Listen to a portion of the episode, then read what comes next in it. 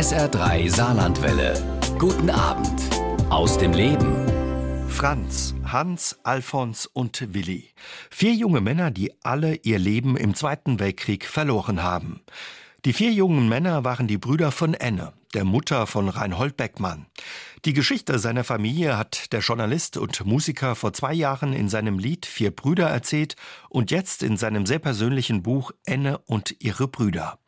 Heute ist Reinhold Beckmann mein Gast bei SA3 aus dem Leben und wir unterhalten uns darüber, was es für eine Familie bedeutet, wenn keiner aus dem Krieg zurückkehrt. Hallo Herr Beckmann, schön, dass Sie mein Gast sind ja und mit uns Ihre Familiengeschichte teilen. Ja, hallo, schönen guten Abend nach Saarbrücken. Herr Beckmann, wann haben Sie das erste Mal ja von der Geschichte Ihrer Familie gehört oder die Geschichte auch wahrgenommen? Ach, dieser Verlust war eigentlich immer präsent. Meine Mutter gehört ja glücklicherweise zu denen, die darüber geredet haben. Das ist ja nicht typisch für die Generation. Aber diese vier Brüder, Franz, Hans, Alfons und Willi, ich sag, die saßen gefühlt immer an gewissen Tagen, insbesondere an Feiertagen bei uns mit am Tisch. Enne, meine Mutter hat die Erinnerung hochgehalten. Mhm.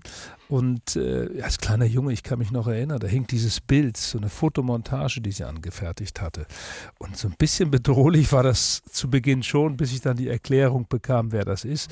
Sie hatte also die vier Einzelfotos zu einem gemeinsamen Foto zusammengestellt und dieses Bild hing in mehreren Zimmern bei uns. Wie war das aber für Sie, Herr Beckmann? Ja, dass in fast jedem Zimmer ein Bild ja von jungen Männern hing, die nicht da waren und die Sie auch nicht kannten oder nicht richtig kannten. Ja, ich habe meine Onkel ja nie kennengelernt. Hm. Ich habe sie eigentlich jetzt erst durch das Schreiben des Buches irgendwie näher kennengelernt. Aber man muss sagen, meine Mutter hat ja die Fähigkeit, diese Traurigkeit, diesen Verlust auch auszusprechen. Sie hat das anders als viele ihrer Generation ja gemacht und offen über die Zeit von damals geredet, über diesen Verlust. Und ich habe mich immer gefragt, vielleicht lag das auch daran, weil sie fest in ihrem Glauben verankert war und ich dachte mir, Mensch, wie kannst du deinem Herrgott zu vertrauen, mhm. wenn er dir alle Lieben nimmt des Lebens? Man muss ja bedenken, dass auch die Mutter kurz nach ihrer Geburt gestorben war, weil der Zwillingsbruder des Vaters kam und der hat eine TB mitgebracht aus dem Ersten Weltkrieg und hat da rumgehustet und, und ihre Mutter angesteckt. Auch meine Mutter, die kleine Enne als Baby, war auch infiziert, aber ist da irgendwie durchgekommen. Mhm. Und dann starb auch noch der Vater ebenfalls an den Folgen des äh, Ersten Weltkriegs, als sie vier Jahre alt war. Und dann waren die Geschwister natürlich durch dieses Schicksal sehr eng miteinander verbunden und gerade diese Brüder und dass die dann auch nicht zurückkamen aus dem Zweiten Weltkrieg, das war, ja, das war ein solcher Schock. Aber meine Mutter hat es irgendwie hingekriegt. Ich habe mir gedacht, gibt es da irgendwie bei ihr so einen sicheren Platz für das Gute? Sie trug es wohl in sich. Also ihre Mutter war wirklich, wenn man das auch liest, unheimlich gebeutelt. Wie Sie sagen, als Fünfjährige dann schon weise, dann die vier Brüder verloren. Da fragt man sich auch, wie sie das bewältigt hat und all diese Verluste ertragen konnte. Ja, ist das, das Tolle daran, die Seele meiner Mutter war irgendwie nicht verbogen. Sie hatte nichts Zynisches. Sie war von einer Offenheit und Nähe, die irgendwie ansteckend war. Wenn Freunde kamen, noch so bunte Vögel, die waren alle immer willkommen bei uns. Und sie hat auch einiges ausgehalten mit mir selbst, gerade in der Phase, als ich 15, 16, 17, 18 war. Das, da war so eine große Toleranz bei ihr, die ich immer sehr, sehr geschätzt habe. Und das andere, was ich immer sehr gemocht habe, war ihre Bescheidenheit zum Glück. Wenn ich dann irgendwie fragte, Mensch, Mutter, wie geht's dir? Als sie dann zum Schluss bettlägerig war, sie ist ja 2019 gestorben mit 98 Jahren, dann hat sie mir gesagt, Mensch, Reinhold, ich bin zufrieden, ich bin zufrieden. Also diese einfache Form des Glücks, des sich gut fühlens, äh, ja, toll. Lassen Sie uns kurz ja bei den Brüdern Ihrer Mutter bleiben. Sie haben schon gesagt, sie hatte eine besonders enge ja, Verbindung zu ihren Brüdern, dadurch, dass auch die Eltern gestorben waren und alle vier ja Vollweisen waren oder drei der Brüder Vollweisen waren.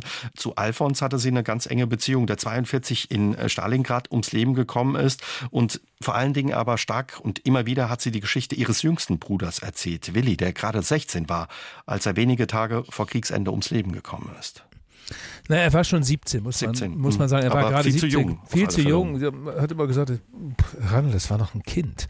Der hatte sich am 1. Dezember 44, als er eingezogen wurde, zum Volkssturm noch im Kohlenkeller versteckt. Und da saß er da, kauerte dort ganz ängstlich und weinte. Und dann kamen die Feldjäger, haben ihn abgeholt. So hat meine Mutter uns immer diese Geschichte von Willi erzählt. Mhm.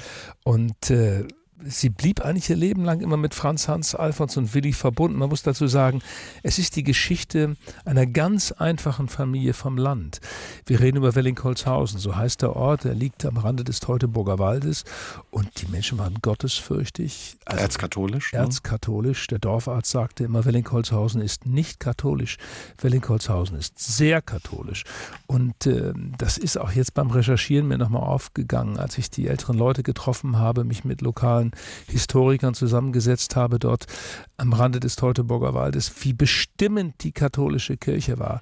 Diese Gottesfürchtigkeit, diese Gottes Ergebenheit war, war immens. Also die Nazis hatten große Probleme, dieses Dorf überhaupt in den Griff zu kriegen und hat lange gedauert, äh, weil die Menschen dort einfach dort ihr Kreuzchen gemacht haben, wo sie das Christliche, das Katholische auch sahen. Das war Zentrumspartei in der Weimarer Republik und auch am späten Ende der Weimarer Republik. Und das ist halt auch der Unterschied, dass dieses Dorf die Geschichte ja sozusagen, diese Schicksalsgeschichte dieser vier einfachen Jungs erzählt. Zwei Schuster, ein Schneider und Willi der Jüngste war Automobilschlosser. Schon modern damals. Aber das ja, das ist, war der innovativste Beruf da in der Familie. Das ist aber auch das ja Spannende und ist Ihnen wirklich sehr gut gelungen, finde ich, in Ihrem Buch zu sehen, auch ja, wie es den Nazis trotz alledem gelungen ist, ja, die Leute dann doch in Teilen auf ihre Seite zu bringen, beziehungsweise wie sich das Leben verändert hat und dann nicht alle, aber doch einige ja mit in diesen Krieg gezogen sind, nicht alle freiwillig, wie man auch eben an den Brüdern ihrer Mutter sehen kann. Mhm. Aber ja, man sieht, wie das über die Jahre sich verändert hat. Ne? Na, sie haben sich zunächst durch die SA oder mit der SA ins Dorf hineingeprügelt, sind in die Kneipen, in die Wirtschaften gegangen und haben so versucht, Wellingholzhausen für sich zu gewinnen. Und dann haben sie den Schuldirektor ausgetauscht und dann kam einer, der nur noch die nationalsozialistische Lehre verkündet hat für die nächste Generation. Der Einfluss der Kirche, der ja bestimmend war in all den Jahren zuvor, der war nur noch schwer möglich, also noch schwer durchsetzbar. Das war dann immer so ein Zweikampf zwischen katholischer Kirche und den Nazis im Dorf. Und ich meine, der Pastor ist mehrmals abgeholt worden von der Gestapo und musste Strafgelder zahlen, weil er irgendwie angeblich was Defetistisches gepredigt hätte. Also man kann das ganz gut sehen anhand dieses kleinen Dorfes, wie der Nationalsozialismus sich da reingearbeitet hat und wie er die Leute unter Druck gesetzt hat und wie dann das Denunzieren auch begann. Wie war das für Sie jetzt bei der Recherche, das ja zu sehen und auch nochmal ein Stück weit zu erleben und herauszufinden, wie den Nazis das auch gelungen ist? Naja, es gibt äh, zum Glück gute Aufzeichnungen, auch ein bisschen gute Literatur aus dem Dorf. Äh, da haben sich einige sehr verdient gemacht. Also haben nochmal Stimmen gesammelt und wie gesagt, ich habe einige Leute getroffen, die auch die letzten Jahre des Krieges noch erlebt haben. Man muss ja sagen, dass die Zeitgenossenschaft ja fast beendet ist, fast aufhört. Mhm. Es gibt ja nur noch wenige Menschen, die den Krieg wirklich selbst erlebt haben. Und deshalb ist es umso wichtiger, das jetzt aufzuzeichnen und das auch zu Papier zu bringen, darüber zu reden. Und ich habe da eine große Unterstützung erfahren, also auch von Menschen, die mir geholfen haben, an Daten zu kommen, dass ich weiß, wann ist wo, wie was passiert, wie sind die Wahlen ausgegangen in diesem Dorf. Auch ganz im Gegensatz zu dem, was in den Städten passiert mhm. ist. Also Osnabrück liegt in der Nähe und dann ist da ein schöner Gegensatz auch zu erkennen, wie früh die Nazis zum Beispiel in Osnabrück schon Fuß gefasst hatten, aber in diesem kleinen katholischen Dorf noch lange nicht. Hm. Sie stellen ja auch in Ihrem Buch die Frage, was hätte ich damals gemacht als, ja, vielleicht 20, Anfang 20-Jähriger, wenn ich so alt gewesen wäre wie meine Onkel?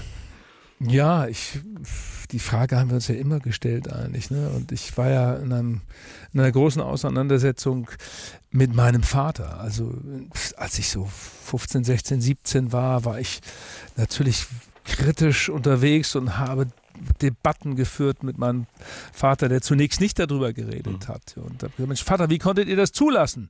Habt ihr nicht das Böse, das Dunkle in diesem Hitler gesehen? Und dann hat mein Vater immer gesagt, Mensch, was glaubst du eigentlich? Dem Hitler ist doch alles gelungen. Wie sollten wir dann da wissen, was da nachher am Ende rauskommt? Und wussten noch nichts über diesen Russlandkrieg und diesen Vernichtungskrieg. Ja, wir, dann versteht man auch, es war natürlich wirtschaftlich eine wahnsinnig mhm. schwere Zeit, auch in diesem Dorf. Während der Weimarer Republik, also die Weltwirtschaftskrise dazu, äh, diese irre Inflation, also es war nicht einfach immer was zu beißen zu haben und die Leute auf dem Land konnten sich ja gegenseitig ein bisschen helfen. Ich weiß, dass zum Beispiel bei meinem Großvater die Bauern schon mal, wenn sie die Schuhe haben reparieren lassen oder neue Schuhe kauften, dann haben die schon mal mit Lebensmitteln mhm. gezahlt. In Naturalien dann. In Naturalien bezahlt. Bezahlt. So, genau. Aber das war natürlich in, in den Städten ganz anders und auch schon in Osnabrück ganz anders.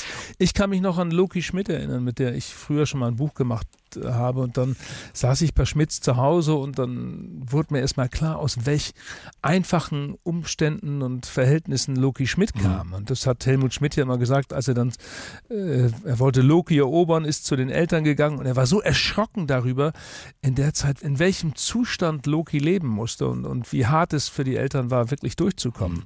Das haben, haben wir oft vergessen hat sich Ihr Blick dann eben jetzt auch durch die Arbeit an dem Buch auch nochmal verändert? Auch auf die Diskussion mit Ihrem Vater vielleicht, wo Sie gesagt haben, Mensch, warum habt ihr nicht Nein gesagt? Ja, klar. Ich habe auch natürlich nochmal geguckt ein bisschen, habe nochmal bei Sebastian Hafner nachgelesen. Es gibt ja dieses Essay, es gibt auch andere wichtige Bücher von ihm, aber in dem Buch Anmerkung zu Hitler, das er 1978 veröffentlicht hat, liefert Sebastian Hafner, der ja selbst vor den Nazis fliehen musste, eine kluge Analyse. Also der hat ja ganz präzise da Hitlers Leistungen, Erfolge und Verbrechen einfach mal gegeneinander gestellt und resümiert dann. Damals erforderte es ganz außerordentlichen Scharfblick und Tiefblick. In Hitlers Leistungen erfolgen schon die verborgenen Wurzeln der künftigen Katastrophe mhm. zu erkennen und ganz außerordentliche Charakterstärke, sich der Wirkung dieser Leistung und Erfolge zu entziehen. Und hätte ich das damals in der Hand gehabt, dieses Buch, äh, als ich mit meinem Vater diese Debatte führte, dann wäre das sicherlich ein bisschen besser ausgegangen. Mhm. Das hätte unseren Konflikt entschärft. Aber mein Vater sagte auch immer, Reinhard, plötzlich waren die vielen Arbeitslosen weg. Die Wirtschaft funktionierte wieder. Österreich kam zurück. Wir glaubten ja, der Hitler könne übers Wasser gehen. Wir ahnten nichts davon, was da nachher an, an, an Bösem kam. So. Und was hat Ihren Vater dann dazu bewogen, bewegt, später dann doch über seine Erlebnisse im Krieg äh, zu sprechen? Er war ja auch im Einsatz, hatte einen Lungendurchschuss, wie Sie schreiben, was ja zu seinem Glück wurde auch. Naja, hat deshalb Russland überlebt. Er kam früh raus durch diesen Lungendurchschuss. Er sagte immer so zwei Millimeter am Herzen vorbei. Kugel ging hinten raus. Er war dann ein Jahr im Sanatorium und kam nie wieder zurück an die Front und war glücklicherweise im Mai 1945 zu Hause. In dem elterlichen Kolonialwarenladen in diesem Ort Twistringen, 30 Kilometer südlich von Bremen. Und er hat erst nicht geredet wie so viele. Das ist auch das Schuldgefühl. Ich kann mich noch erinnern, dass er auch diese Schreckträume hatte ich, als Kind, dass mein Vater, man hörte das manchmal nachts wenn er aufschreckte und sich wieder im Schützengraben sah, wenn diese Angstträume kamen. Aber weil meine Mutter mit diesem offenen Herzen durchs Leben ging und die darüber gesprochen mhm. hat, war der irgendwann auch ein bisschen weicher geworden im Alter und hat dann angefangen darüber zu sprechen. Und ich habe mit ihm auch noch Aufzeichnungen gemacht, genauso wie mit meiner Mutter. Es gibt noch so ein richtig kleines Sammelbuch mit Gesprächen, die ich mit meinem Vater geführt habe. Und da war das Herz plötzlich offen und da war auch die Fähigkeit da, darüber zu reden. Mhm. Darüber bin ich sehr dankbar. Ja, das glaube ich. Sie beschreiben das ja auch mit Ihrer Mutter bei Kaffee und Kuchen, dass man sich getroffen hat und sie dann auch am Ende ihres Lebens offenbar nochmal erzählen wollte über das Erlebte. Ja, wir haben ja noch so einiges zusammen gemacht. Wir haben ja damals nach der Rede von Gauland vor der Jugendorganisation der AfD in Meiningen, in Thüringen, haben wir gedacht, ja, das kann man doch nicht so nicht stehen lassen. Das wo er sagte, das Naziregime war ein äh, Schiss in der tausendjährigen deutschen Geschichte. Ja. Ein Vogelschiss, ja. Ein Vogelschiss, ein Vogelschiss ja, ja. Und dann haben wir gesagt, okay, das, das können wir als Familie doch nicht so akzeptieren. Und dann haben meine Mutter und ich gedacht, ach komm, wir versuchen das einfach mal, mhm. wir machen das und haben dann Gauland verklagt wir sind da nicht mehr durchgekommen. Es hieß dann am Ende von der Staatsanwaltschaft dort unten in Thüringen, ja, das sei der Meinungsfreiheit geschuldet, das, das hätte er so sagen können. Er habe sich zudem davon distanziert. Aber dass wir es gemacht haben, meine Mutter und ich, darüber waren wir dann glücklich, auch ein bisschen stolz, dass wir es einfach getan haben. Also es blieb immer Thema bei uns in der Familie. Dieser Verlust ist nie irgendwie weggegangen. Und, und das muss ich meiner Mutter hoch anrechnen. Ich muss aber auch dazu sagen, die Weihnachtsfeste waren bei uns deshalb nicht immer nur fröhlich. Das war gerade so der Zeitpunkt, wo immer die Melancholie so reinschoss und es flossen auch viele Tränen, wenn die Erinnerung wieder hochkam. Einer das ihrer Brüder ist ja auch gefallen an Weihnachten in Stalingrad. Alfons, ja. Ja, am 24.12., aber wir wussten das ja lange nicht. Also er war, galt ja immer als vermisst. Erst 2003 haben wir die Nachricht bekommen, dass er gefunden worden ist in einem Bunker in Gumrak. Das ist ein Behelfsflughafen damals gewesen und ein Feldlazarett ganz in der Nähe von Stalingrad. Und dort muss Alfons sich hingeschleppt haben, verletzt und ist dann Heiligabend am 24.12.1942 ums Leben gekommen. Ganz, ganz jung und ähm, Ja, das ist eine traurige Geschichte. Er galt immer als vermisst, vermisst, vermisst. Dieses schöne Wort, ich vermisse dich. Aber diesen Zusammenhang ist es ein fürchterliches Wort geblieben. Ja. Wie war das für Ihre Familie und Ihre Mutter vor allen Dingen auch, als die Nachricht kam? Ja, das war ein Trost. Es war auf alle Fälle ein Trost zu wissen, dass er mit äh, 33 anderen Kameraden gefunden worden ist. 22 konnte man identifizieren anhand der Erkennungsmarke. Und das war ein Trost. Und ich wäre auch gern jetzt dahin gefahren, aber durch den Ukraine-Krieg war das mhm. dann nicht mehr möglich. Und äh, ja, aber es gibt einen Platz, den wir betrauern können. Das ist der Unterschied. Und Alfons war ja ihr ganz nah, weil er ja nur zwei Jahre älter war und war ein ganz schicker Junge, der auch irgendwie auf der Suche war nach einem Mädchen. Der kam ja schon mit 19, wurde er in den Krieg eingezogen. Also der hat sein Teenagerleben an der Front verbracht und zunächst war er noch in seinen Feldpostbriefen ganz ja ganz offen und so beherzt und dann, als er nach Russland kommt, ist alles anders. Da werden die Briefe immer kürzer die Zahlen werden immer sachlicher, trauriger und irgendwann, ich, ich meine, man muss ja zurückdenken, er war zwei Jahre, die letzten zwei Jahre seines Lebens, war er nicht einmal mehr auf Heimaturlaub, weil die natürlich sagten, oh, der ist doch jung, das ist doch ein Teenager, der hat ja keine Familie, also ist nicht verheiratet, der muss auch nicht dann nach Hause. Die anderen, die verheiratet waren, die haben schon mal eher Heimaturlaub bekommen. Sie haben die Feldpostbriefe angesprochen, die ja die vier Brüder ihrer Mutter an Sie immer wieder geschickt haben. In diesen Briefen spürt man auch die, die enge Beziehung, die Ihre Mutter Anne zu ihren Brüdern hatte. Und ja, kurz vor sie gestorben ist, sie hat die Briefe, diese grauen Briefe, wie Sie sagen, auf dünnem Papier all die Jahre aufgehoben in einem Schuhkarton. Und kurz vor ihrem Tod hat sie ihnen diesen Schuhkarton vermacht. Wussten Sie von diesen Briefen über die Jahre? Ja, ja. Ich kannte diese Briefe alle und äh, ich wusste auch, wo der Schuhkarton steht. Adidas Brasilia, da waren früher die Fußballschuhe meines Bruders, meines älteren Bruders drin, der hatte schon Stollenschuhe. Ich hatte noch die Adidas Uwe für 19,90 Mark, die Gumminoppen drunter. Und nein, da waren die Briefe drin gelagert, so zwischen 90 und 100 Briefe. Mhm. Ich habe immer drin geblättert, auch. Äh, in jungen Jahren, habe dann so ein bisschen was entziffern können, ist alles in Sütterlin geschrieben größtenteils. Dann war jetzt der Zeitpunkt, als Mutter mir den Karton vermacht hat und gesagt hat, mach was draus, bin ich jetzt, als ich mich entschlossen habe, dieses Buch zu schreiben, glücklicherweise da auf den Volksbund, auf die Mitarbeiter gestoßen, die gesagt haben, komm, gib uns die Briefe, wir können das ganz schnell übersetzen, das ist unser tägliches Handwerk, da musst du nicht jetzt Sütterlin noch lernen, um das zu dechiffrieren, also haben die das netterweise gemacht und ich konnte dann gerade für den zweiten Teil des Buches damit gut arbeiten. Die Briefe sind, wie Sie schon gesagt haben, auch sehr bewegend, weil man da viel rauslesen kann, wie sich die Stimmung auch bei Ihnen verändert und auch der Krieg verändert, vom Anfang dann über den Kriegsverlauf, vor allen Dingen auch im Osten in Russland. Wie war es für Sie, die Briefe jetzt zu lesen und auch lesen zu können und ja die Gefühle und Sorgen, Ängste, die Einsamkeit nachspüren zu können? Na, ich habe dadurch meine Onkel jetzt persönlich einfach erstmal richtig kennengelernt. Ich kann differenzieren, ich kann sagen, was Hans für ein Typ war, was Alfons für ein Typ war und erst recht, dass Franz ganz besonders war, der Älteste, der ja am 16. April 1945 leider noch unterhalb von Königsberg gefallen ist. Auf dem Heimweg schon war er fast. Ja, ne? er war na, noch Oder? nicht. Das, das war so die Geschichte, die uns immer erzählt wurde. Er sei auf dem Heimweg von Partisanen in der Nähe von Danzig erschossen mhm. worden. Das stimmt aber nicht. Das ist so eine typische Legendenbildung, wie sie in es in vielen Familien, gibt. Mhm. Ja, man will sich trösten, man will den Frieden finden. Und bei der Recherche jetzt zu diesem Buch habe ich irgendwie eine Heimkehrererklärung gefunden von einem Kameraden von Franz. Der Mann heißt Alfred Sudmann, kommt aus Delmenhorst und der hat, nachdem er 1949 aus der Gefangenschaft kam, aus der russischen, die er glücklicherweise überlebt hat, hat er eine Heimkehrererklärung gemacht beim Deutschen Roten Kreuz und hat geschrieben, ich war neben Franz Haber am 16. April 1945, als dieser durch einen Volltreffer, durch einen Vollschuss ums Leben kam. Und dann wussten wir das alles ja gar nicht. Diese Heimkehrererklärung habe ich jetzt erst gefunden. Wie gesagt, es galt immer die Nachricht, er sei auf dem Heimweg nach Hause von Partisanen erschossen worden. So, dann habe ich versucht, diesen Alfred Sudmann aufzutreiben, bin nach Delmenhorst gefahren und habe dann seinen Sohn angetroffen. Mhm. Vater ist schon gestorben und dann hat er mir die Geschichte erzählt von seinem Vater, der 1949 zurückkam und auf die Frage, Vater, wo warst du? Was hast du da erlebt im Krieg? Erzähl mal ein bisschen, hat er nie geredet. Das willst du nicht wissen, mein Sohn, hat er mal gesagt. Aber er hatte eine Tochter hinterlassen, Jahrgang 39, und die war unter Schock. Die hatte ihren Vater nie bewusst gesehen und dann kam der, als sie zehn Jahre alt war, nach Hause und die Tochter sagte, das kann nicht mein Vater sein. Ich will nicht, dass das mein Vater ist, weil er sah natürlich aus wie ein Gespenst, als er aus der russischen Gefangenschaft kam.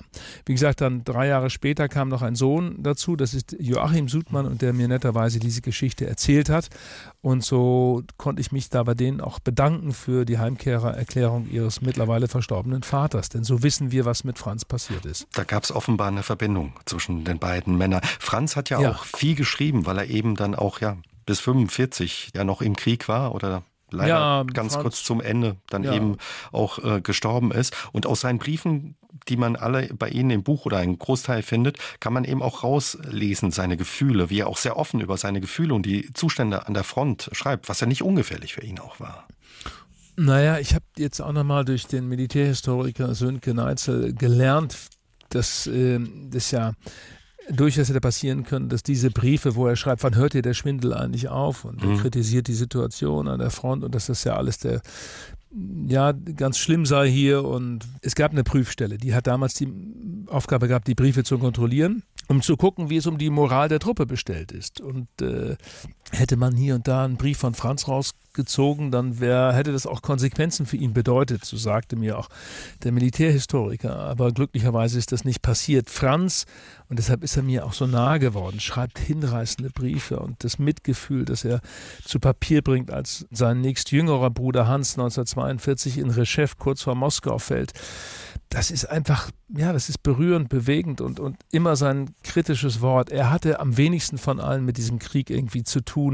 Also er wollte gar nicht Soldat werden und äh, das spürt man immer. Er mhm. schimpft über die Nazis zu Hause da im Dorf, diese Besserwisser, wie er schreibt. Und ja, es ist das, das Tragische wirklich an diesem tollen Franz, dem Schuster Franz, der so hinreißende Briefe an meine Mutter schreibt, ist, dass er tatsächlich noch zum Schluss ums Leben kommt. Und was auch so bewegend ist, finde ich, was Sie ansprechen, dass äh, es gab ja einen regen Briefverkehr dann unter den Brüdern mit ihrer Schwester, sofern der Krieg das dann eben noch zuließ. Wie Sie auch schreiben, am Ende wurden es weniger Briefe, da hörte man dann monatelang nichts. Aber was ich sehr berührend fand, war auch immer, ja, wie man sich umeinander gesorgt hat, wissen wollte, wo der andere ist, ob man was gehört hat und auch immer ja diese Aufforderung oder der Wunsch, bitte schreib bald wieder. Ja, ist oft der letzte Satz im Brief. Bitte schreib bald wieder. Diese Vergewisserung, ich werde nicht vergessen. Ich bin hm. hier draußen und die zu Hause denken an mich. Und viele sind ja dabei, ob Hans, ob Franz, ob Alfons, dann auch ihre Zukunft zu planen. In den Briefen sind ja immer wieder Aufforderungen an meine Mutter formuliert, Mensch, kannst du dich darum kümmern? Und wenn ich zurückkomme, dann will ich das und das machen und dann will ich endlich mein eigenes Leben organisieren. Ich schreibe mir immer, die besten Jahre gehen vorbei. Ich könnte doch jetzt schon längst in meinem Beruf das und das gemacht haben. Ich hätte doch schon längst eine, eine Ehefrau haben können. Ich hätte doch schon längst verheiratet sein können. Und dieser Schmerz ist ja auch überall mhm. zu spüren. Ja, es ist viel ungelebtes Leben in unserer Familie, es ist viel ungelebtes Leben in der Familie meiner Mutter. Wie war das jetzt, wenn ich das nochmal fragen darf, Herr Beckmann, für Sie das zu lesen, auch diese, diese Gefühle Ihrer Onkel, die Sie da in die Briefe packen? Naja, ich wusste natürlich schon vieles von dieser Trauer, von dieser Tragik, aber das war jetzt nochmal eine harte Klausurarbeit. Ich habe auch gelernt, dass Buchschreiben ein sehr einsamer Sport ist. Ja, da muss man mhm. durch. Ich habe meinen ganzen Lebensrhythmus verändert, um endlich dieses Buch schreiben zu können. Also ich habe bei mir in der Firma gesagt, in unserer Fernsehproduktionsfirma Background TV, den Mitarbeiterinnen und Mitarbeitern, ich bin jetzt weg, ich bin nur maximal einen Tag in der Woche da und ansonsten schreibe ich jetzt an dem Buch. Es geht nur so. Ich hatte erst ein halbes Jahr recherchiert und die ganzen Informationen zusammenzukriegen, habe viele Bücher gelesen, war oft im Dorf, habe dann mehrere Leute getroffen, die noch gute Erinnerungen mir erzählen konnten. Und dann habe ich am 21. Februar 22 angefangen. Und plötzlich sehe ich mich drei Tage später wieder in einem Krieg, weil an diesem Donnerstag, an dem 24. begann der Krieg der Russen gegen die Ukraine. Und plötzlich tauchten Städtenamen auf wie Mariupol oder Rostov, die ich ja aus den eigenen Schilderungen kannte, meiner, mhm. meiner Onkel, die ich nie kennengelernt habe. Und da dachte ich, wo bin ich denn jetzt? Jetzt ist der Krieg wieder er erzählt ja die gleichen Geschichten, die ich in den Feldpostbriefen jetzt wiederfinde. Und das, ich habe auch meine Krisen durchlebt bei diesem Buchschreiben. Ich habe dann auch äh, im Sommer gemerkt, dass ich dringend eine Pause brauchte, weil ich teilweise auch gar nicht mehr in den Schlaf kam, dann morgens um vier schon wieder weitergeschrieben habe. Es ist so eine Mischung, man weiß, man ist eigentlich erschöpft, aber man kann dann trotzdem, kommt man nicht los. Man will die Geschichte weiterschreiben. Also da habe ich auch eine Menge dazugelernt und ich habe auch endlich verstanden, was meine Onkel und die Brüder meiner Mutter so für Typen waren. Mhm. Die sehr unterschiedlich auch waren, wie Sie schon gesagt haben. Und ich fand das auch sehr bewegend und bedrückend und irgendwie auch verrückt, wie Sie sagen, dass man in Ihrem Buch wieder auf die Orte stößt und trifft, wo jetzt eben auch wieder gekämpft wird und Krieg herrscht in der Ukraine. Mhm. Ja, mhm. man denkt, die Orte kommen einem irgendwie bekannt vor, ja. Und dann eben auch in diesen Erzählungen ihrer Onkel sieht, was Krieg bedeutet und wie brutal der ist. Ja. Naja, Mutter hat immer gesagt, dass dieser Krieg immer da war, diese Normalität des Krieges, das hat er dann fertig mhm. gemacht. Man muss ja immer auch sich vorstellen, diese Angst, da könnte wieder eine Nachricht kommen, dass der Nächste nicht nach Hause kommt. Also Hans war ja der Erste, wo dann plötzlich ähm, im Oktober 42 die Nachricht kam, dass er gefallen ist in Rzew. Das ist nicht weit von Moskau entfernt. Eine absurde Blutschlacht, in der wahnsinnig viele auf beiden Seiten ums Leben gekommen sind. Ja. Hat Ihre Mutter Ihnen auch was erzählt, wie es war, als diese Nachrichten kamen oder die Briefe mit der Nachricht, dass der Bruder, die Brüder gefallen sind? Naja, es gibt da diese Dokumente, dass ach, natürlich auch das Requiem gelesen wurde, dann in der Kirche in Wellingholzhausen und all das. Ja, ja, das habe ich nun einiges auch wiedergefunden, auch gerade da im Umfeld der Kirche, der St. Bartholomäuskirche. Und klar, diese Angst war immer da. Es könnte wieder eine Nachricht kommen, dass ein weiterer Bruder nicht nach Hause kommt. Ihr Leben lang hat ihre Mutter das Schicksal ihrer Brüder nicht mehr losgelassen. Sie ist vor einigen Jahren mit 98 Jahren gestorben und sie hatte vor einigen Jahren in einem Artikel unter Gespräch mit der Zeit mal gesagt, dass in ihrem langen Leben kein Tag vergangen ist, an dem sie ja nicht an ihre vier Brüder gedacht hat. Und die Erzählungen ihrer Mutter haben sie auch selbst nicht mehr losgelassen. War das mit der Grund auch aus der Geschichte ihrer Onkel erst Lied und jetzt dieses Buch zu machen? Ach ja, das Lied war der erste Versuch. Und die Frage, kann man diese Geschichte auch in einer Songform darstellen und schildern? Da sucht man natürlich anders als beim Buchschreiben nach starken Bildern. Und das schreibt man nicht einfach mal so an einem Tag, mhm. so einen Text, sondern dann legt man das wieder weg und versucht, gute Sprachbilder zu finden. Eine Hand hat fünf Finger, wenn vier fehlen, ist das noch eine Hand. Das war, das ist ja so eine Textzeile. Man versucht Bilder zu finden, die einfach diese Geschichte tragen. Und durch diesen Song, den wir dann auch im Bundestag auf einer Gedenkfeier des Volksbundes zum Volkstrauertag gespielt haben, nach der Rede des Bundespräsidenten, kamen zwei Buchverlage und haben gefragt, ob ich nicht die Geschichte meiner Mutter erzählen will.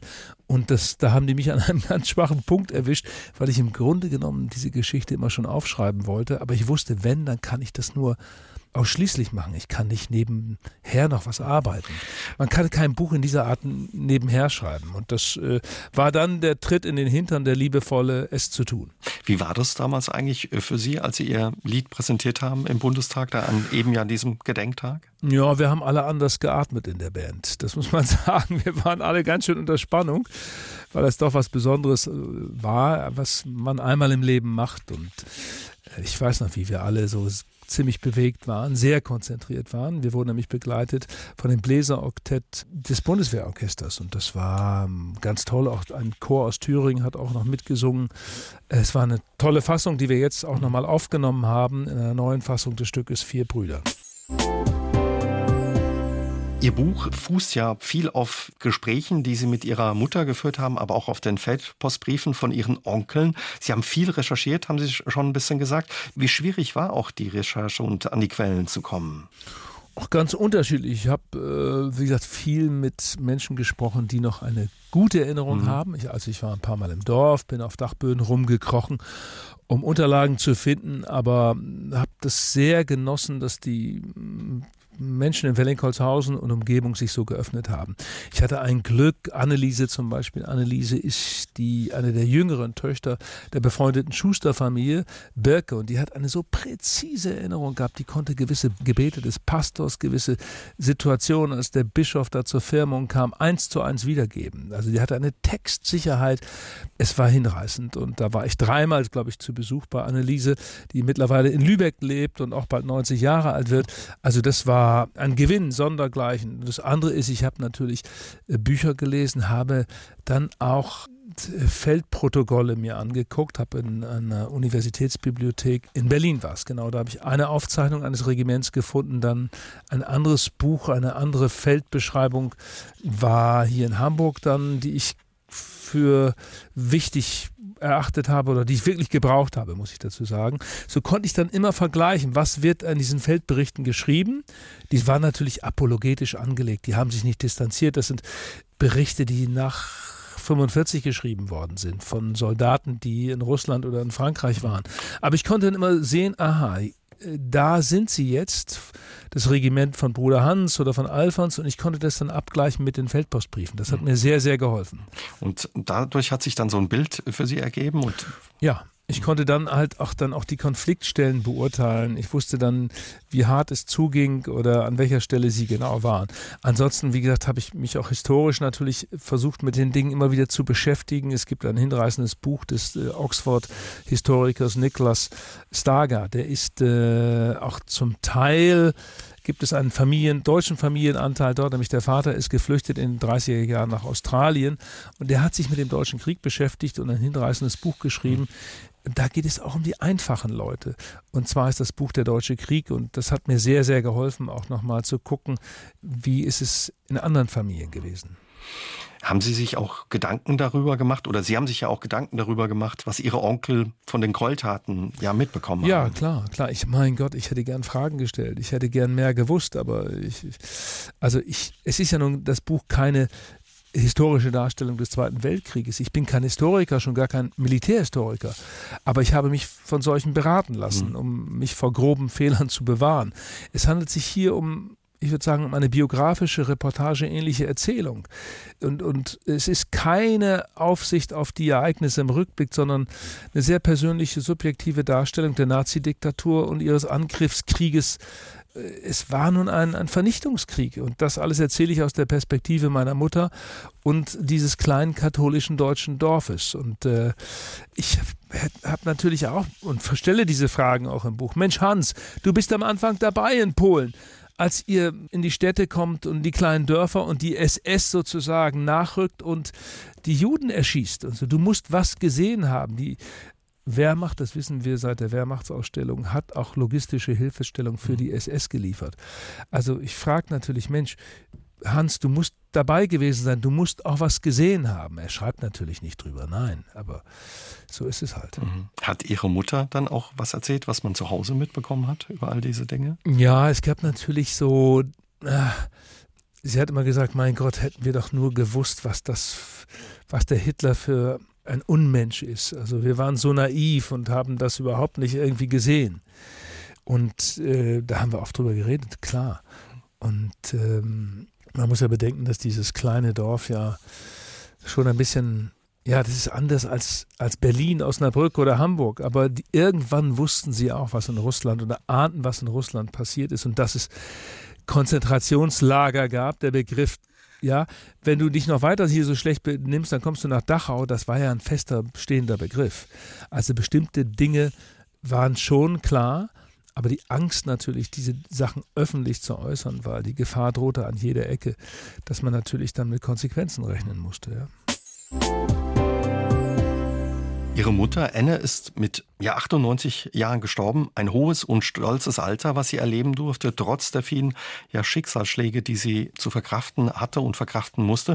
Hat sie auch immer etwas dieses ungelebte Leben ihrer Brüder mitgelebt? Ja, es blieb auf alle Fälle präsent, ja, die Geschichte. Aber sie war, und das ist das Schöne, sie hat ihr Leben ja selbst in die Hand genommen. Sie hat sich entschlossen, nachdem keiner zurückkam aus dem Krieg. Und ihre Eltern auch tot waren. Sie hatte die Stiefeltern, hat sich entschlossen, ihr Leben nochmal selbst in die Hand zu nehmen und ist dann 100 Kilometer nördlich nach Twistring gegangen, hat dort einen Arbeitsplatz gefunden in einer Kneipe, wo sie geholfen hat und hat dort dann sehr schnell glücklicherweise meinen Vater kennengelernt und dann ihre eigene Familie aufgebaut.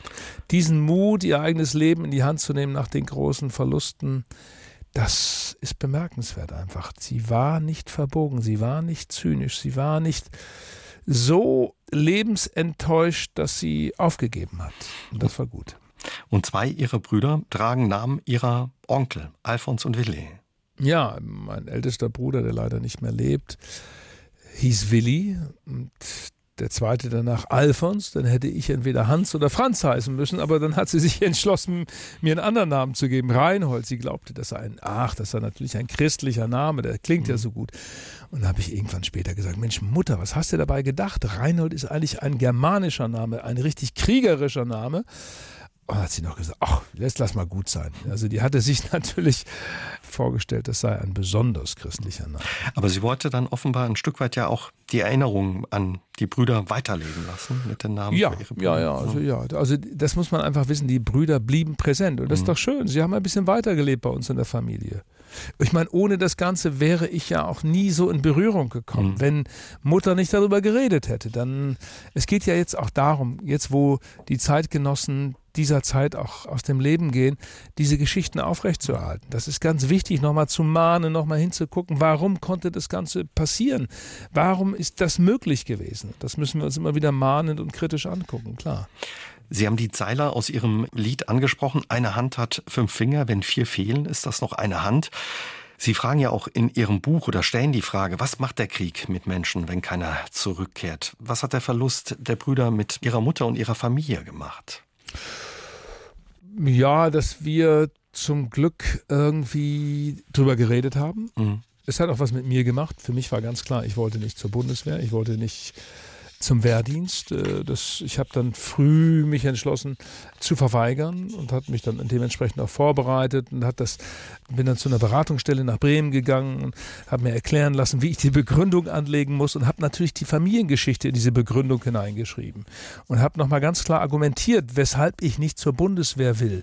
Das war damals, man muss das verstehen, in den 70ern natürlich noch so, dass man richtig vor Gericht sich erklären musste, um dann wenn man eine Anerkennung bekam, danach auch Zivildienst mhm. machen zu können. So, und in der ersten Verhandlung, ich weiß es noch, bin ich so durchgeknallt, da saßen Vorsitzender, zwei Beisitzer, Kreiswehrersatzamt Nienburg bei Hannover und ein Raum, der so nach Linoleum roch, dass man schon ganz übel war, wenn man da reinkam. Ähm, na, und dann bin ich da einfach äh, schikaniert worden. Das heißt, die haben mich gar nicht ernst genommen. Da kommt so ein langhaariger, so ein Hippie-Kind und äh, ich habe dann die Begründung nochmal erklärt, aber die haben gar nicht ich hatte gar keine Chance. Und dann haben es abgelehnt damals. Haben es abgelehnt. Dann habe ich Widerspruch eingelegt. In der zweiten Verhandlung habe ich einen netten Vorsitzenden gehabt, der mich verstand und sich für meine Musik auch interessierte. Wir haben über Beethoven und Bach geredet und danach war ich anerkannt und konnte Zivildienst machen. Also das hat sie auch geprägt, logischerweise, die Geschichte und eben die Erzählung ja. der Mutter. Ja, es hat mich nicht nur geprägt, sondern mich auch zu gewissem Handeln gebracht und äh, ja, darüber bin ich sehr, sehr dankbar. Das wäre ohne diese Erzählung, ohne diese Präsenz meiner vier Onkel, die ich nie kennengelernt habe, wäre das gar nicht möglich gewesen. Und ich beschäftige mich natürlich auch jetzt oder im Umfeld dieser Recherche auch natürlich immer noch mit der Frage, waren die Brüder meiner Mutter nun vor allem Opfer oder waren sie auch ein bisschen Täter? Ich habe es ja vorhin mit Hans mhm. geschildert. Was haben Sie erlebt? Was haben Sie getan? Was haben Sie gedacht? Was haben Sie gesehen? Dinge, die Sie nicht in Ihren Briefen schreiben oder zu schreiben wagten. Ich weiß es nicht, ich kann es nicht überprüfen, aber ich kann es ahnen. Inzwischen wissen wir ja alle, dass jeder Soldat, der an der Ostfront war, entweder von den Gräueltaten unter der Zivilbevölkerung, insbesondere an den, an den Juden, erfahren konnte, erfahren hat oder sogar vielleicht ein bisschen beteiligt war. Diese Entmenschlichung, die da stattgefunden hat, ja, manche glaubten ja, das sei nur die Pflicht, die, die man da tun müsse. Aber wir wissen ja spätestens, ich habe es vorhin gesagt, seit der Wehrmachtsausstellung von damals, dass die Wehrmacht und, und gewiss auch Teile ihrer Führungsebene nicht nur in die Verbrechen, ja, geduldet haben, sondern ja, mitgetragen haben. Ja, ja. mitgetragen haben mhm. und auch teilweise schuldhaft verstrickt waren. Hat sich durch die Arbeit und ja, diesen persönlichen Blick durch Ihre Onkel dann Ihr Blick jetzt darauf nochmal verändert? Ja, ich weiß, dass die Brüder meiner Mutter, äh, die sind nicht alle freiwillig in den Krieg gezogen. Ja, das, man ist ja nicht eine Zeile in den Briefen, wo sie irgendwie sagen, toll, äh, Nationalsozialismus, das ist ja nicht zu finden. Sie sind ja nie kriegsbegeistert oder irgendwie mhm das ist das, was mich erstmal sehr beruhigt hat schon mal. Und Franz ist der, der ja immer wieder die großen Zweifel formuliert. Und irgendwann fängt sogar Hans an, der sich verpflichtet hatte. Der Berufssoldat war. Der ne? Berufssoldat war, der wenige Jahre vor dem Krieg sich schon verpflichtet hatte, weil er dachte, auf die Art und Weise kann ich meine Familie ernähren, meine junge Familie. Auch dann fängt er auch an, kritisch zu schreiben, weil er auch merkt, hier stimmt es ja nicht. Sie beschreiben auch so eine ja, bewegende Geschichte, die auch zeigt, wie, wie Ihr Onkel, ich glaube es war Franz, ja hin und her gerissen war, als er auf Heimaturlaub war, endlich nach langer Zeit auf Heimaturlaub war und wieder zurück ja, an die Front sollte, kurz vor Kriegsende und sein Cousin Heinz sagt, bleib hier, geh nicht. Und er aber trotzdem geht. Ne? Ja, das, das ist wirklich eine traurige Geschichte, wo ich dann natürlich auch beim Schreiben nochmal gemerkt habe, also ich kann mich selber gar nicht da rausnehmen. Ich bin auch selber Teil dieser Geschichte und muss, muss auch dann das so formulieren. Also nochmal zur Situation. Der hat seine Liebe entdeckt im Krieg, verliebt sich bei einem Heimaturlaub in ein Mädchen, das auch witzigerweise Enne heißt, wie meine Mutter. Dann organisiert er aus Russland heraus seine Verlobung, kommt nochmal wieder nach Hause für ein paar Tage die Verlobung wird vollzogen. Dann hat er nur diesen einen Gedanken, ich muss noch mal Heimaturlaub haben. Ich muss Enne heiraten. Und das kriegt er auch hin. Im Oktober wird geheiratet. Es wird geheiratet. Im Umfeld dieser Hochzeit. Endlich heiratet er seine große Liebe. Endlich hat er sein Glück gefunden. Und in diesem Umfeld kommt sein Cousin Heinz und sagt ihm, Franz, geh nicht zurück nach Russland. Du weißt doch, wie es dort zugeht. Komm, ich versteck dich. Ich habe ein sicheres Versteck bei mir. Ja, mach das. Komm, geh nicht zurück. Und er traut sich nicht. Ja. Weil er natürlich weiß, wenn er entdeckt wird, dann hat es für alle Konsequenzen. Hat es für alle Konsequenzen. Nicht nur für ihn, für seinen Cousin auch. Geht zurück und äh, kommt am 16. April 1945 ums Leben und sieht seine große Liebe Anne nie wieder. Und er schreibt ja danach auch noch Briefe, die auch in ihrem Buch sind und man merkt diese Zerrissenheit, kann man lesen, ja, und das ist sehr bewegend. Ja, es ist, es ist, ja, es ist einfach traurig, traurig. Und traurig. Also, ja, diese Verliebtheit dringt durch jede Zeile und dieses Planen des Lebens mhm. zusammen mit seiner Frau äh, für die Zeit danach, wenn der Krieg zu Ende ist, so sein eigenes Schustergewerbe aufzubauen. Er formuliert das ja detailliert in den, in den Briefen und dann verändert sich die Situation unterhalb von Königsberg derartig in der Nähe des, des kleinen Hafts, Hafts, der kleinen Näherung, mhm. der letzte Fluchtpunkt, wo die Schiffe noch rauskamen, um die Menschen zu retten. Ja, das ist dann nicht mehr gut gegangen. Herr Beckmann, Ihre, Sie haben es gesagt, ja, Ihre Onkel waren Jungs vom Dorf, die dann Soldaten wurden. Sie waren Schuster, Schneider, Autoschlosser. Sie haben jetzt durch das Buch Ihrer Onkel nochmal anders kennengelernt, auch nochmal auf eine persönliche Art kennengelernt. Erlauben Sie mir nochmal die Frage, wie war das für Sie jetzt, Ihren Onkeln nochmal so nahe kommen zu können oder so nah überhaupt kommen zu können? Es war gut. Für mich ist das ein wichtiger Arbeitsprozess gewesen. Äh, wie gesagt, ich habe auch meine Krisen gehabt beim mhm. Schreiben, wo ich so erschöpft war, weil man kann das dann doch nicht irgendwie aus einer Distanz schreiben. Das ist einfach so. Also du bist dann doch mit einer Nähe da drin, dass es auch was mit dir selbst macht. Das habe ich irgendwie erfahren. Und was hat es mit Ihnen gemacht? Naja, wie gesagt, ich war zwischendurch so äh, einfach erschöpft, einfach mhm leer. Und ich habe gemerkt, man kann sich, ich kann ja nicht so tun, als stünde ich außerhalb des Ganzen, worüber ich jetzt erzähle, sondern es ist meine eigene Familie. Und das ist der Unterschied gewesen. Dieses Buch ist eine persönliche Geschichte, die ich über meine Mutter schreibe und damit über meine Familie und damit auch über mich. Deshalb gibt es ja auch in dem Buch diesen, diesen Teil, diese zwei Kapitel Intermezzo, wo ich über meinen Werdegang schreibe, mhm. über meine Politisierung in der Zeit, über die Kriegsdienstverweigerung und all das. Und äh, ich habe gemerkt, dass ich meinen Onkeln, die ich nie kennengelernt habe, aber nur aus Erzählungen kannte, durch die Recherche nochmal so nahe gekommen bin wie nie zuvor, dass ich jetzt differenzieren kann. Ich weiß, wer Hans war, ich weiß, wer Alfons war, ich weiß so ungefähr, wie, wie Willi, was Willi so für ein Typ war und erst recht, was Franz für einer war, der die meisten Briefe geschrieben hat. Ihre Mutter ist vor wenigen Jahren gestorben. Wir haben es angesprochen. Sie haben mal irgendwo gesagt, dass Sie immer noch mit ihr reden. Ihre Mutter hat jetzt das Lied Vier Brüder nicht gehört und auch das Buch nicht lesen können. Was denken Sie? Wie hätte sie das Lied und das Buch gefunden? Och, ich glaube, dass, dass sie hätte gesagt, das hast du gut gemacht, Reinhold. Also ich bin zufrieden. Ich bin zufrieden damit, wie du äh, das äh, aufgearbeitet hast. Sie wäre sicherlich stolz äh, gewesen auf das Lied, auf vier Brüder, aber sicherlich auch auf das Buch. Und äh, müssen jetzt mal gucken, was jetzt passiert. Ich meine, die erste Auflage ist schon vergriffen weg, das wird schon nachgedruckt. Irgendwie ist das Thema dann doch eins, was im Moment, und das hängt natürlich auch mit dem Ukraine-Krieg mhm. zusammen, die Leute wohl berührt und erreicht. Und, und, und das äh, hatte ich ja auch nicht so vermutet, als ich angefangen habe, dass da eine Aktualität dazu kommt. Wie gesagt, die gleichen Orte, Mariupol, Rostov, all das, was in dem Buch irgendwie auftaucht, ist jetzt Wirklichkeit wieder geworden. Ich meine, Mariupol ist eine zerbombte Stadt wieder, wieder mal. Und das ist etwas, was mich auch irgendwie, ja, schwer berührt hat, dass sich äh, solche Dinge dann wiederholen. Das ist in der Tat so, auch wenn man eben, wie gesagt, ihr Buch liest und diesen Orten wieder begegnet, wo auch vor über 80 Jahren oder 80 mhm. Jahren gekämpft wurde. Ihre Familiengeschichte steht stellvertretend für viele deutsche Familien. Ja. Ähm, Sie haben Ihre Geschichte erzählt, weil Sie auch ja, das Glück hatten, dass Ihre Mutter Ihnen Ihre Geschichte erzählt hat. Würden Sie sich wünschen, dass noch mehr ja, diese Familien ihre Familiengeschichte auch erzählen?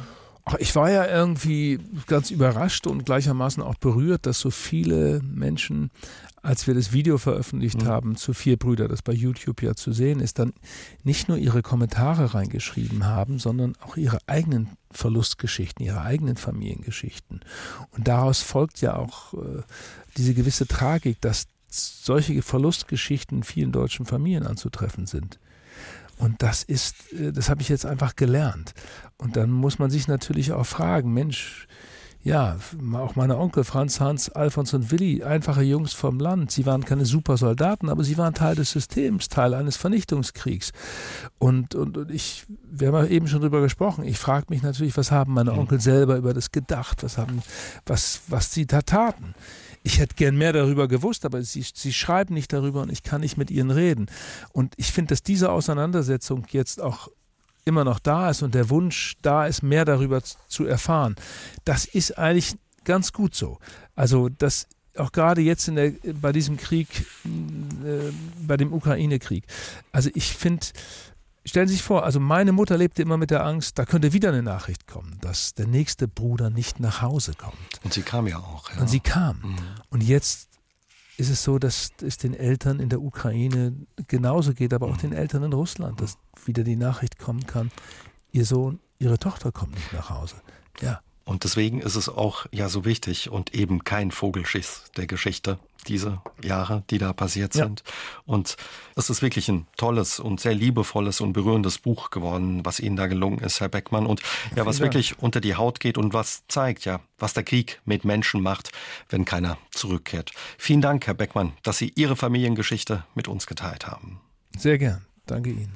Aus dem Leben. Der SR3 Talk am Dienstagabend ab 20.04 Uhr gibt's auch zum Nachhören auf sr3.de, auf YouTube und in der ARD Audiothek.